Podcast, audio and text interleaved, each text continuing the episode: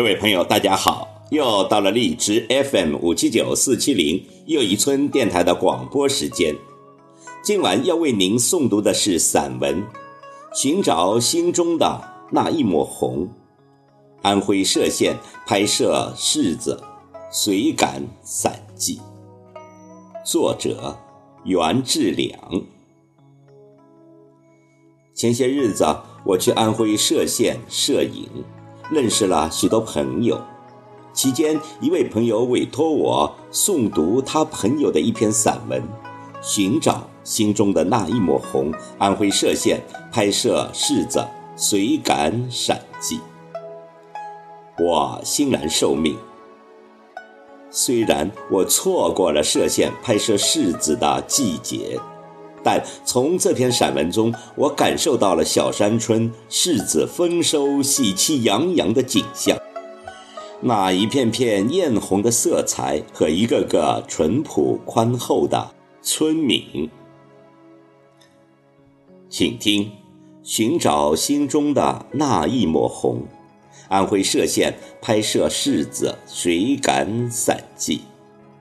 让我们一起去感受那道美丽的风景线。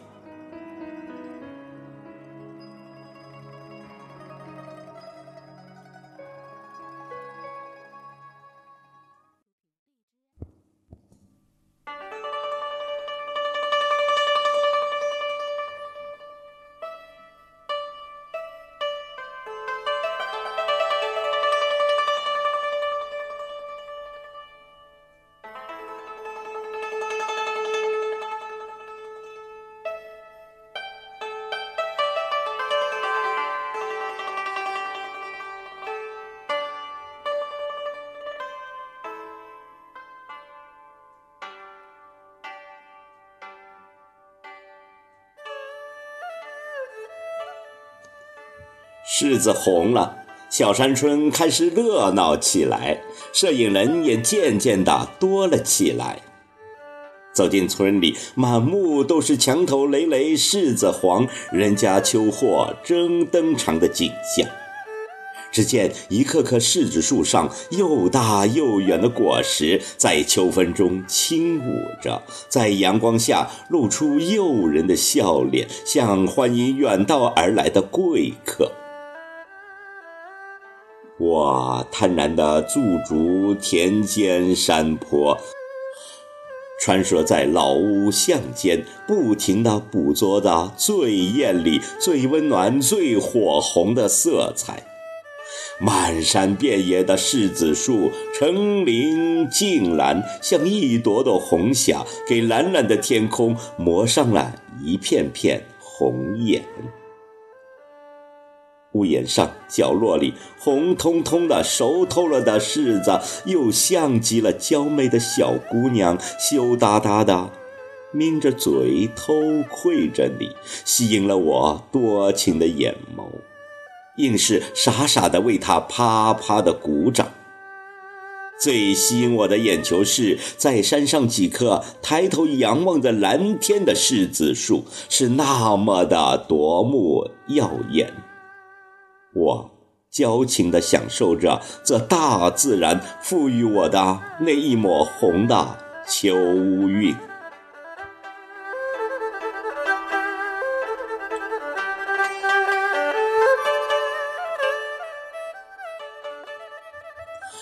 柿子红了，农家的希望来了，也忙碌了起来。在一栋旧屋的院子里，一位阿姨正在削柿子皮，身后挂满了一串串红的柿子，像盏红红的灯笼，晶莹剔透，美不胜收。我像一个刚从外面玩耍回来的小孩，虔诚地蹲在了她的对面，听她讲那关于柿子的故事。她。从削柿子皮说起，讲到怎样加工、晾晒、挑选柿子，苦涩甘甜，纯纯清香。他还告诉我，这里盛产灯笼柿的地方是老天爷赐给他们的。柿子是每家每户的希望。过去的嫁妆、新衣、学费全靠他，现在的日子呀，好多了。当他讲到这里，看到他眼里有股得意的炫耀的神情。他们也喜欢柿子的红色，它透着一种喜气。在这丰收的日子里，他们忙而笑着，笑得由衷，笑得自然，笑得灿烂。对于我这个习惯了在浮华都市俗世里生活的人，正是上了一堂生动的课。当我结束闲聊，走出大院时，远远望去，有一位老者背着箩筐，手提竹篮，艰难地在山坡上行走着。我急忙拍下了他的背影。我想，在他的箩筐里全装着。山春的那一抹红，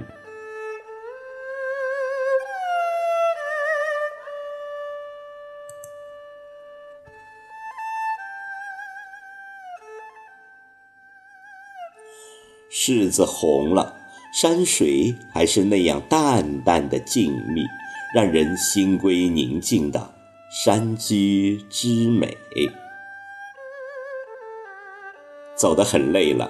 但吃饭在山顶的一户农家，还要走一道山坡。尽管没出声，我还是怀着一股怨气走上去的。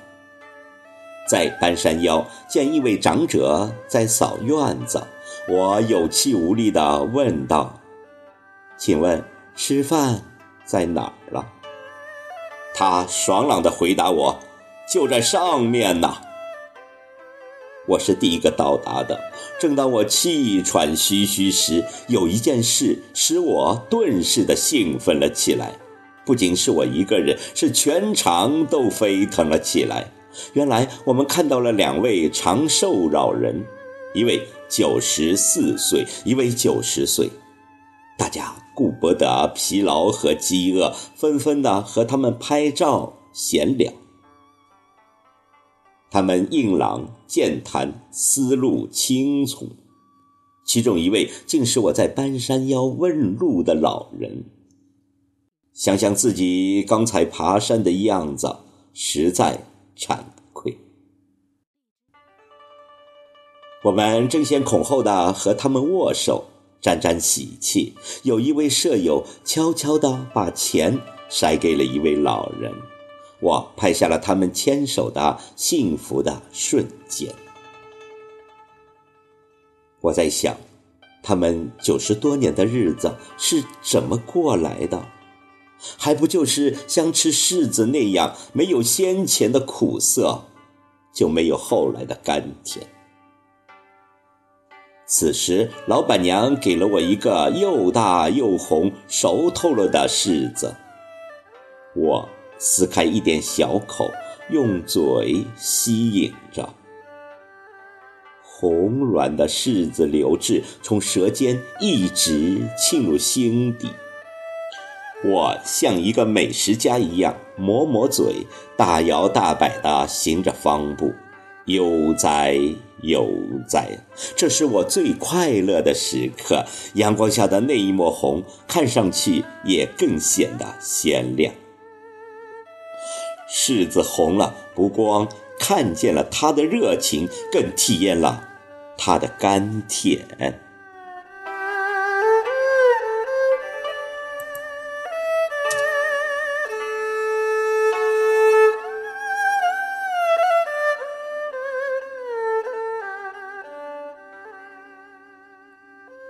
有一位老农对我说。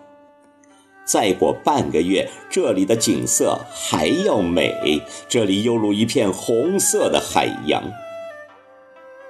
但我不得不随队而归。在回家的车上，一位舍友给我品尝了晒干的柿子。这时，我已经忘了童年时妈妈曾经对我说过的话：“不要随便吃人家的东西。”我一口气吃了两只，那种甘甜至今依旧在心中飘荡。这是一份永远温馨的情感，拥有眼前，珍惜美好，平淡的去看待每一天。这，就是我心中的那一抹红。